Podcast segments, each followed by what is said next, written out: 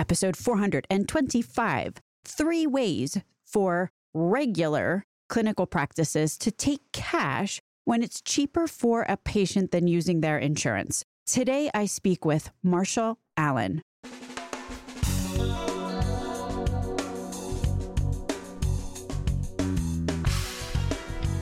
American healthcare entrepreneurs and executives you want to know. Talking. Relentlessly seeking value. This show today is for physicians or other clinicians or providers who are still taking insurance. Those who are going about their day being pretty normal. But at the same time, they're noticing one and or two things potentially going on. Here's thing 1. They may be seeing patients struggling to afford care especially patients with commercial insurance and huge deductibles. And or thing two, they may have patients actually coming in and asking to pay cash. It's definitely becoming known in some circles that about half the time the cash price for something is actually cheaper than the in air quotes negotiated rate with an insurance carrier. And this has really become an actionable insight for patients who haven't yet met their deductible and some high percentage of patients, maybe upwards of 90% of patients, won't meet their deductible in any given plan year. So, all of this is probably some pretty obvious foreshadowing, but let's run through two maybe quick reasons why a practice might want to contemplate ways to make it easier for patients to pay cash when it is in fact cheaper for that patient to pay cash than it is for them to go through their insurance. Now, clarifying point here we are not talking here about that patient always paying cash heretofore, like never using their insurance ever again, even if they get hit by a bus. No, we're talking about the patient coming in for some office visit or service, and today they want to pay with a wad of money they take out of their wallet and hand you. that is the end of the transaction that we're talking about here. So here's the first of, let's just say, two reasons that a practice might want to entertain taking cash from insured, technically at least patients. First reason, we have a situation in this country where 48% of insured commercial patients say that they are delaying or foregoing care due to cost or fear of cost. Sometimes I say this 48% number to a clinician and they will reply, Well, that's not in my practice or in my hospital. Our patients show up. To which I reply, Yeah, because the patients abandoning care are not the patients that are coming in. they are abandoning care. Now, the second reason a, in air quotes, normie practice might want to be thinking about how to help patients get the best possible price here is maybe less intuitive, but it's a financial motivation for the practice. I just saw Eric Vanderhoff. He wrote on a list serve recently, and this is what he wrote. Patient no shows and cancellations cost healthcare providers as much as $7,500 per month. That's a loss of $375 per patient. Hmm. Okay. Keep this in mind. The whole cancellations costing providers upwards of $7,500 a month. Coincidentally, I was talking to Dr. Paula Muto. She's the founder of UberDocs about this exact same topic the other day, just the crazy no show rates that many practices experience. And she made some really good points, which are exactly in line. She said that if a patient knows exactly how much a physician visit is going to cost because they're paying cash and the price is set between the doctor and the patient, so the price is the price, the end, no shows will go down. And this is especially true when the appointment is tomorrow and not six months from now when appointments are booking these days. It's kind of not normal for anybody to know what's going to be happening in lives six months from now. So, no wonder patients fail to show. Dr. Muto is recommending maybe having a couple of slats open every day for patients who want to pay cash. Doing this could help improve some, not all for sure, but some practice cash flow issues, which are caused by the no show thing or the getting paid by the insurance carrier net whatever months later after a billing fight kind of thing. And it's also a win win for patients with high deductible plans, especially those patients who are coming in asking to pay cash. In the conversation today, Marshall Allen, my guest, explains how to, in a simple enough way, how to operationalize the ability of a practice to take cash. There's a form that you'll need for insured patients. You'll actually need a cash price. It's also a marketing opportunity. For example, you can get listed with entities that connect consumers to practices that take cash, like UberDocs. But there's also a growing movement of employers, especially in some parts of the country, who are looking around for providers who will do direct contracting or, or cash prices. All right. If I know you, you are thinking right now about all of the reasons why this won't work. so let me head you off at the pass. My guest today, Marshall Allen, solves for the most common issues that everybody brings up, including the big kahuna issue, the I am contractually forbidden by a health plan to allow patients to pay cash. You will need to listen to this podcast for the answer. Now, there are, of course, other hairballs to untangle that we do not address today. As Marshall Allen says, there are layers of dysfunction here. One bit of weirdness is something that David Schreiner told me about the other day. David is CEO of Katherine Shaw Bethea Hospital in Dixon, Illinois, and he's also the author of a new book entitled Be the Best Part of Their Day Supercharging Communications with Value Driven Leadership. Link in the show notes. David said that sometimes hospital payer contracts have the payer reimbursing the hospital for a percentage of overall charges. Yes, you heard that right. The hospital totes up using their charge master rates the total amount of billings for the entire year, and the carriers pay a percentage of that total. So the hospital has a big incentive to keep charge master rates as high as possible. If some patients pay lower cash amounts, then their carrier reimbursement, the hospital's carrier reimbursement, will drop probably some math there, I guess, because if it's determined that patients aren't actually showing up for services due to cost, then they might be getting paid a percentage of zero by the carriers, but point taken still. There are for sure considerations to be thought through, and for sure having contracts like this is one of them. My guest today, Marshall Allen, probably needs no introduction, but 30 seconds from now, I ask Marshall for the skinny on how he started Allen Health Academy, and you will hear him introduce himself. So, in the interest of eschewing redundancy, let's do this thing. My name is Stacey Richter. This podcast is sponsored by Aventria Health Group, and there are lots of links in the show notes to things that I already mentioned and many things to come. Marshall Allen, welcome to Relentless Health Value. Thank you so much for having me here today, Stacey. Before we start, you're doing so much with Allen Health Academy. Do you want to just give the short lowdown? Yeah, definitely. So I came into this through a really unexpected journey. I've done investigative journalism for about 20 years. About 17 years of that has been focused on healthcare. That led me to write the book, Never Pay the First Bill and Other Ways to Fight the Healthcare System and Win. The book is really a handbook and a guide for the working Americans and the employers to find their way out of this mess.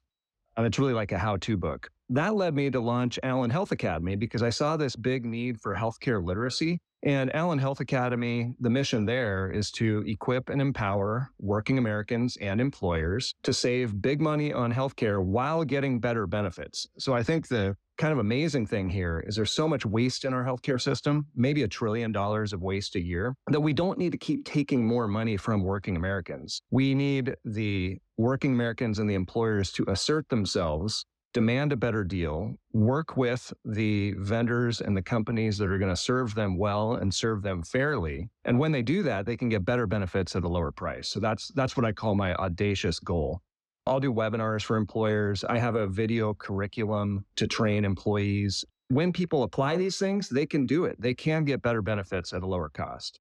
Yeah, we've always, for eons, talked about the importance of health literacy. What is becoming more and more clear with 48% of Americans abandoning or delaying care due to fears of cost? We're at this place where health financial literacy is completely underappreciated and potentially equally important, sad to say. Which leads us to it's interesting, Marshall, and heartening, I, I think, how there are individuals across the industry. These are the innovative ones or the ones looking patients face to face and actually seeing the turmoil and the trouble that this financialization of the healthcare industry is causing. And you mentioned recently that you had a, a, front desk person, I think, call you up and say that she wanted to help patients get the best price. And in her practice, she knew that if a patient paid cash, the cash price for the visit or labs or imaging, I'm not exactly sure what kind of practice it was, the cash price was cheaper than the insurance company negotiated out of pocket patient cost. Right. Before we dig in on that, do you want to, is there any background that you want to add on that conversation? Well, about half the time studies show, now that we have more price tran- transparency, about half the time the cash price is lower than the insurance company's discounted price.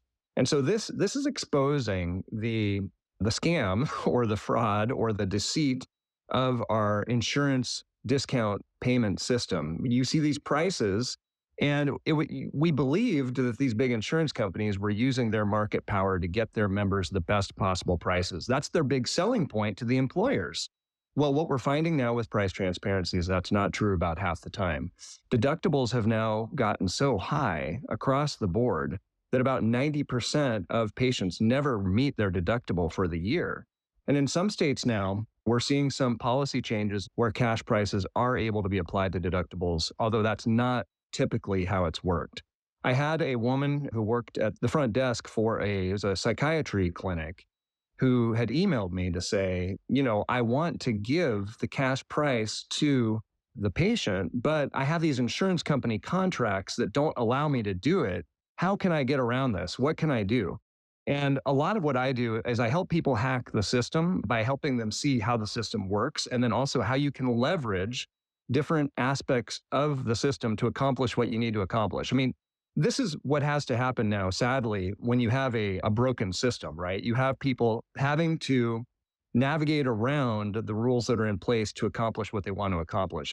You made a couple of points. One of them is if we're talking about commercial patients here, in other words, mm, patients who have insurance through their employer. Yes. Something like 90% of, of patients never reach their really, really high deductibles. Right. And what that's going to mean is that the patient is bearing the full responsibility of whatever price the payer, their insurance carrier, negotiated for them. But you have this right. situation where counterintuitively, the price that the insurance carrier negotiated, in air quotes negotiated, I guess, is higher than the one that if the patient went in and say, Hi, I'd like to pay cash, than that price. It depends on the situation, depends on the patient, depends on the clinic or the clinician and what their billing system is, depends on the insurance plan. It depends on a lot of stuff. The conversation that we're going to have today is is actually from the provider standpoint. Right. If you're a provider and you're thinking to yourself,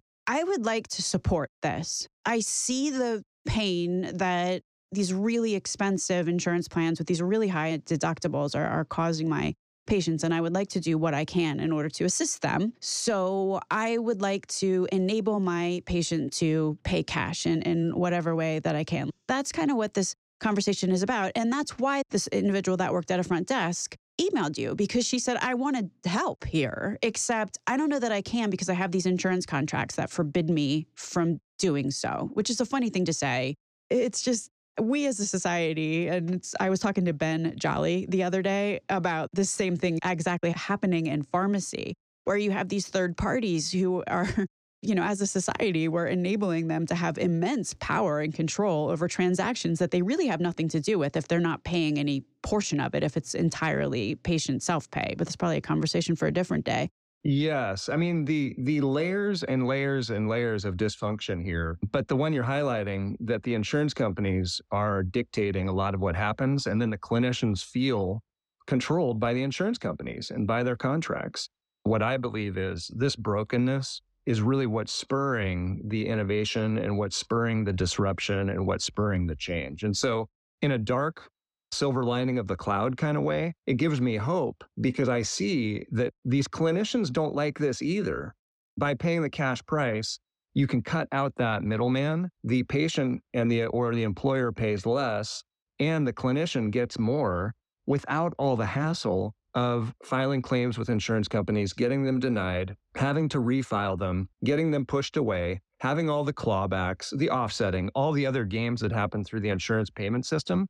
I mean, it's estimated that that system is wasting about $200 billion a year, just the complicated way that we pay for insurance claims. So, again, if you could simplify this, everybody would win. And by everybody, I mean the people who are paying and the people who are providing the care. So, for more information on administrative waste and simplifying administrative waste, listen to the show with David Scheinker. That's episode 363. And there's also a show with Dr. Will Shrank. That's episode 413. But without further ado, what's this hack that you shared with the front desk administrator? Usually, I'm looking at this from the patient side because patients hear all the time if they're insured they they go to that front desk and they hear it all the time well you're not allowed to pay cash because you have insurance that is absolutely untrue just because someone has insurance does not lock them in a prison that requires them to use that insurance policy. We do have freedom in the United States of America. We can take cash out of our wallet or hand over our credit card and we can pay for things even if we have insurance. And my workaround for this from the patient point of view has been to cite the HIPAA law to prevent the clinician from sharing your insurance information with the insurance company. So that way they're actually not allowed because of the HIPAA privacy law to get paid by the insurance because you don't allow them to share your private information with the insurance company. And that's actually very effective. From the patient side, of course, it puts you in a position where if this is non emergency care, they might send you away. They could always deny you. But basically, what you're telling them is hey, if you want me to come here and if you want my money, I'll pay you cash right now, but I'm not allowing you under the HIPAA law to share this information. And if there's one thing we know, it's that clinicians and billing departments, they are afraid of violating HIPAA. That is like the nuclear option to cite HIPAA. And what, what I find is that this really makes them comply. So in this situation, I just turned it around and I said, Hey, front desk person, here's what you could do. Tell the patient to cite HIPAA so that you're not allowed to share their information with their insurance company. So I know you feel an obligation to these insurance company contracts. Well, the federal HIPAA law trumps insurance company contracts. Now, I'm not an attorney. So I ran this by a healthcare attorney and I asked the attorney, hey, is this is this really as clear as I think it is? And he says, absolutely. The federal law is very clear. You don't want to violate the federal law. And then what you would tell the insurance company is if they ever asked, well, the patient would not allow me to share their private information with you, insurance company. So I, I offered them the cash price and they paid cash.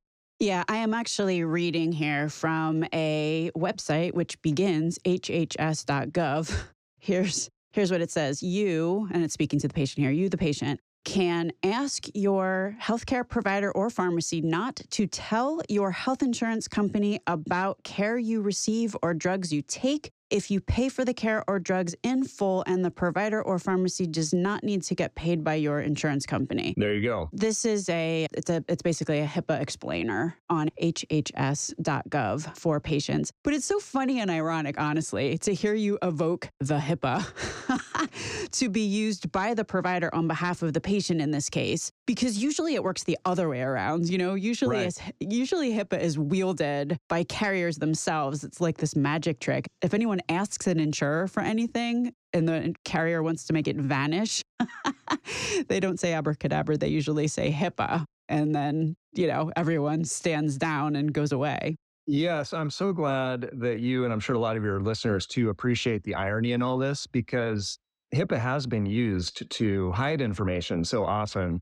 So, what I love is kind of the jujitsu kind of reversal, where now the the patient and the clinician can use the HIPAA law for their advantage too, so that they can protect themselves from the shackles of the insurance company. It is it is kind of a fun little twist there. What makes it even more somewhere between ironic and ridiculous is that if you actually read HIPAA, like if you pull it up on your computer and it's easy to find, but spoiler alert, like 90% of it is actually a love note to the carriers themselves and it governs the data that they must process and the structure of that data. Only about 10% of it is, is about the privacy of the data. And in that 10%, it really clearly specifies that the patient has a few rights. and of course, one of them is that nobody can be the boss of the patient when it comes to them being in charge of who can and cannot get their data, especially when it's self pay.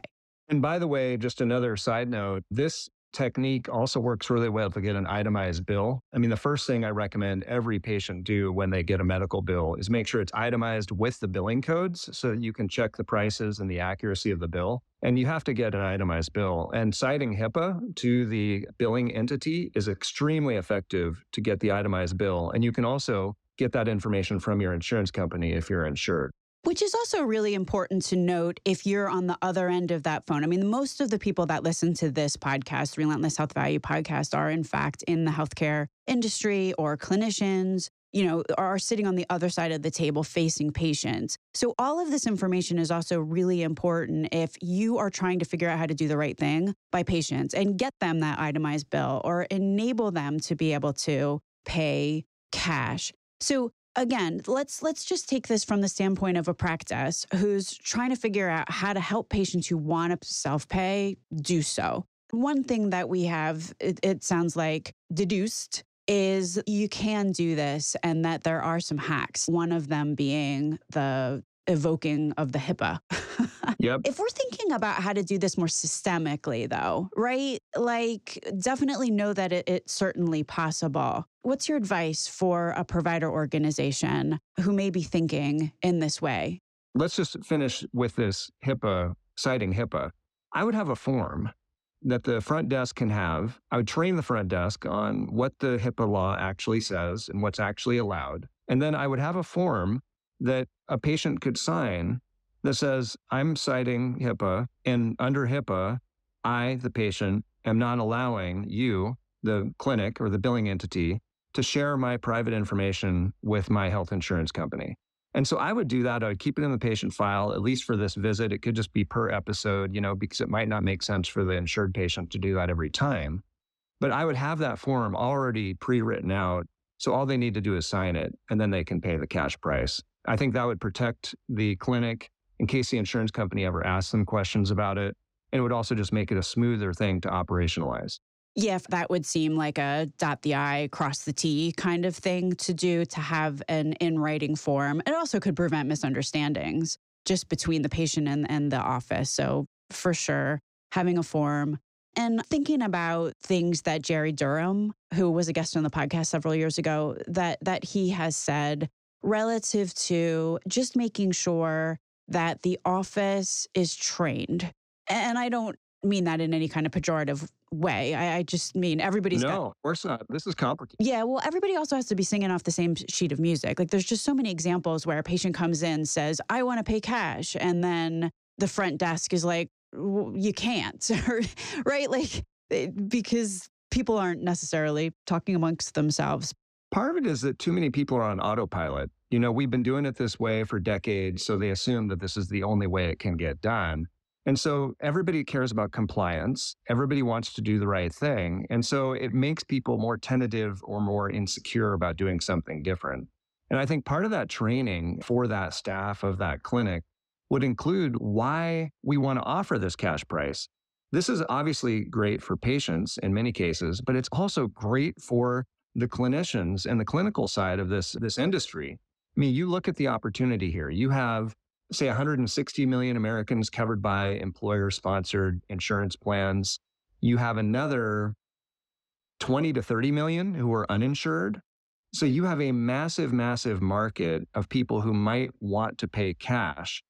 If you go more toward cash, or at least offer cash, the clinic also doesn't have to deal with all the insurance company denials that are associated with those cash payments. They get that money immediately rather than having to wait months for the insurance company to pay it. And there's also just a, a, market for this. I mean, there is a demand out there that's growing and growing for people who want to, as a patient, control their own destiny, and then as a clinician who want to control their own destiny. So I think a big part of that training would be to help everyone in the office be on the same page with why we want to not just sort of offer this, but why this is a great opportunity for us. You bring up a couple of really, I think, very win win types of points. One of them is there is a market for this. Many people with just these high deductibles that we just discussed, they're never going to reach them. And the prices that they're paying are too high that they could actually pay a cheaper price if they were paying cash. And if you think about this from the provider side, just this whole trying to get paid business on a on a good day you probably get paid by the insurance company net whatever it is 30 60 90 right? Plus you have the issue of the prior auths and the steps. I was talking to a clinician the other day i was talking to two clinicians. Uh, one of them was trying to prescribe a drug. It was like a $19 drug generic and apparently it was prior because uh, just wow. PBM shenanigans, right? So like the branded drug was actually on formulary and the generic was prior auth. Wow. And I said, why don't you just tell the patient to pay cash? Because the cash price for the generic was $19. Wow. The insured price was $19, as well as the the cash price. And if the patient had just paid the cash price, then not only uh, would you pay the exact same price, but there would be no prior authorization. Incredible. Right. But like that same thing often holds true also for medical services. Again, I was having a conversation with somebody who needed like a very small cyst excised or something and and it wasn't large enough. The insurance company will only pay if the cyst is above a certain size, like in millimeters or something. Wow. And this was too small. Well, what's the cash price? It was like $300 or something like that. But if you looked at what the patient copay would have been, it would have been like 500. Wow. Again, there there's just these circumstances where it just makes sense for everybody. It saves so much time and it's not actually more expensive for the patient to just figure out how to do this cash business. Right. And the big picture to me, Stacey, we need to have the more direct pay happening between the consumer, the patient and or the employer and the clinician that's providing the care.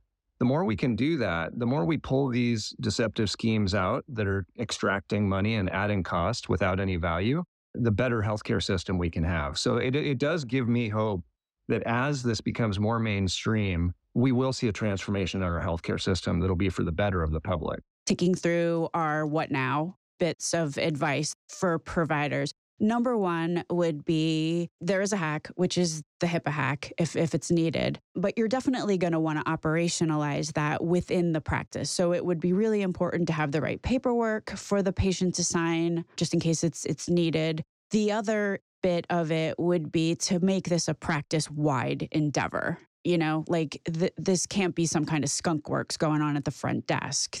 I think the next piece here is that you actually have to have a cash price, right? You have to set a price somehow and display it, you know, like a like a menu of prices so that people can can go in and they can see, okay, if I need this particular service, here's the price. Now that's obviously an internal conversation that any clinic or ambulatory surgical center or whatever needs to set.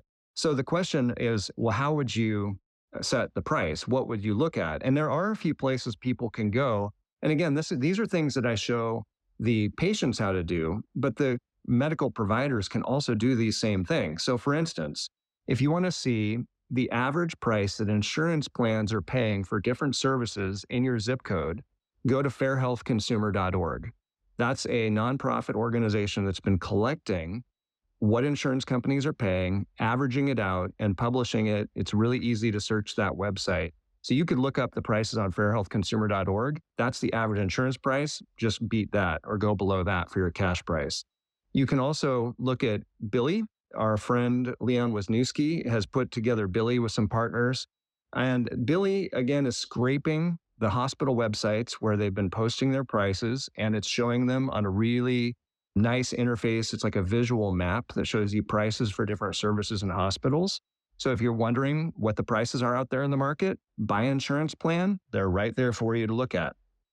Other websites that publish prices or do direct pay, colonoscopyassist.com does colonoscopy direct pay for cash prices. Jason Health does cash pay for lab services. Green Imaging does cash pay and direct pay for imaging services. And so you can get an idea of what prices are for different services that are provided out there. And then you can see how your pricing should be competitive or would be competitive with these other prices you're seeing in your community. You listed a number of resources there, and we can put these in the show notes as well. You had mentioned fairhealthconsumer.org, Billy, colonoscopyassist.com, Jason Health, Green Imaging, you also mentioned. And these are reference tools, research tools a provider organization, a practice could use to determine what patients are actually paying in your market. And as long as you pick a price that's competitive, that should be good. It should be fair. I mean, probably could also go all MBA and do cost plus like how long did this actually take or whatever. So anyway, there's probably a number of different methodologies to do this and the simplest one is just go see what other people are charging. Yes. And then the other thing about all these sites is that these provide an opportunity for the frontline people providing the care. So they could go to Green Imaging. Green Imaging does direct contracting with imaging centers all over the country.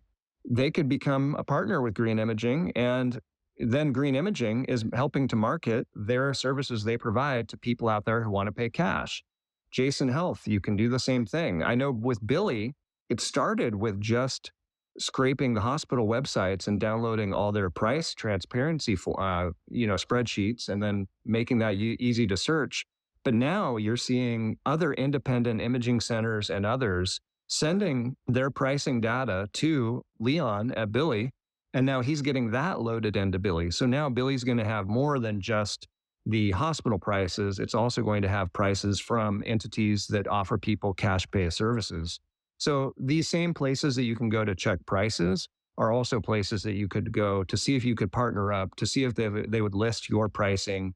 And you'd obviously have to work with each of them. I don't know exactly how each of those entities does that.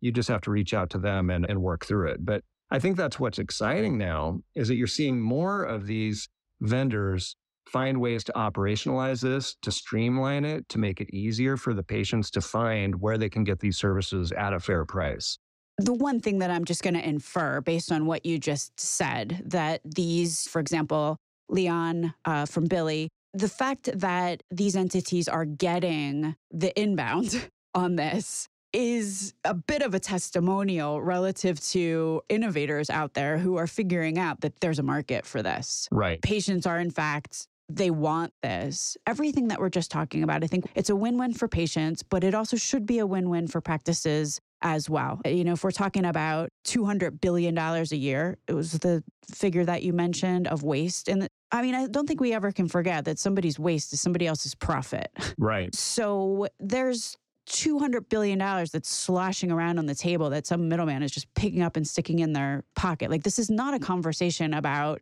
the overall value of insurance or anything like that. Like, that's not what we're talking about here. What we're talking about are ways that the insurance system has been exploited for the benefit of these for-profit entities who are scooping all that up and and distributing it to CEO salaries and shareholders, right? Like this is the this is the wealth transfer aspect of insurance that we're talking about. And if patients and their doctors get together here, then the practice can have some advantages that you just talked about. They can get paid. They don't have to deal with prior auths in certain circumstances they actually, you know, if you just count all the clawbacks and fees, they may actually wind up making more money on a unit cost basis. But at the same time, the patient also can win here because they are actually paying less than they would pay if they went through the insurance negotiated rate from both a out of pocket standpoint, but also maybe potentially from a convenience standpoint at the end of the day, I think what you're advocating for and what this all adds up to is how do you find the win win between a doctor and their patient, not only from a clinical perspective, but then also from a financial perspective? And there seems to be some opportunities to do so. Yes, that's right. And I think the final kind of tier of partners here is these organizations that do a lot of direct contracting directly with the employers. So we've been talking about how to reach the individual patients. But I think ultimately, when you have that direct contract between a health plan, like the whole employer sponsored health plan, or a TPA that works with a lot of health plans, and then they have a care navigator working for the TPA or working for the employer sponsored plan, that's then directing the patients to the places they have these direct contracts. And I know like Dutch Rojas is the name that comes to my mind when I think about direct contracting gurus. I mean, there are others out there too. But this is something that is growing. It's a movement that I think we want to support. And the reason I say that is because the current system, as you just described so well, is not set up for the benefit of the employers and the employees who are paying for the care and the patients who are receiving the care. It's really set up for the benefit of the middlemen who are trying to keep things under their control in a very opaque overly complicated system, they're taking too much control and they're taking too much money without adding the value. We need to reward the entities as employers and as employees and patients. We need to reward the clinicians who are treating us fairly and giving us a fair price, high quality care at a fair price. And then we need to shun the ones that aren't. And as much as we can do that, I think we will be able to steer the market in the right direction and bring about really positive change. I'm just going to ask one last question here. And this is a bit of a, I'm going to say in the weeds query, but it's a pushback that I hear a lot when anybody talks about taking cash. Are you ready? Fasten your seatbelts. But then I'll have to pay credit card fees. You'll have to pay credit card fees. So I, I guess I would work that into the price, right? So eh, that's that's part of the cost for any service that they that they're going to provide. So I would just build that into your cost. I mean, there is so much margin with these insurance company prices, and this is what's mind blowing when you look at it. The average working person on a commercial plan is paying two to three times the Medicare price. That's on average. So if a clinic wants to just look at their Medicare price, and I know they're going to say their Medicare price is too low, well, so build it out at 150% of Medicare or 180% of Medicare. If you did two times Medicare, that would be a great deal for most people on commercial insurance plans. So I would just build all of those extra costs like credit card fees into your price so that you can, you know, absorb that when you get paid your cash. And I think the point that you're also making within that answer is it's still a win for patients. Still. Absolutely. Even if you add an additional 1% or 2% or 3% or whatever. Absolutely, it is. Add that percentage, the patient is still going to win, and then it doesn't become a bigger loss for the clinic. Marshall, is there anything I neglected to ask you relative to this topic that we want to wrap up with here? This has been a really fun conversation. And what's exciting to me, it's sometimes unexpected for me to get an email from a person in a clinic trying to figure out how to serve patients well.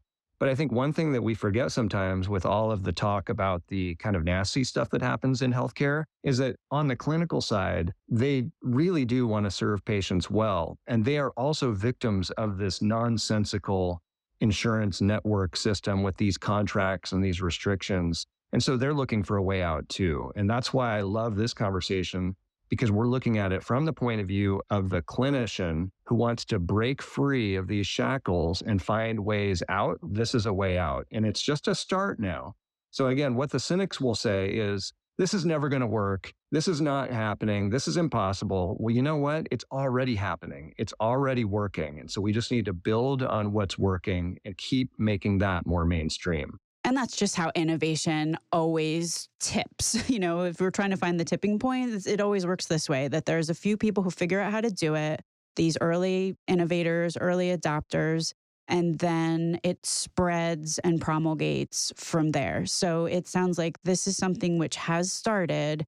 And this is arguable, but as Malcolm Gladwell says, you only need 12% of a market doing something before the tipping point happens and it becomes completely widespread. And this is already starting. Definitely. Marshall, where can people learn more about Allen Health Academy and take a look at the number, all of the resources that you have? And granted, most of them are for patients at this point, but where might I find them? I put out a regular newsletter. That's a really good way to keep in touch with what I do. That's at marshallallen.substack.com. And then I also, if people want to learn more about Allen Health Academy, go to allenhealthacademy.com.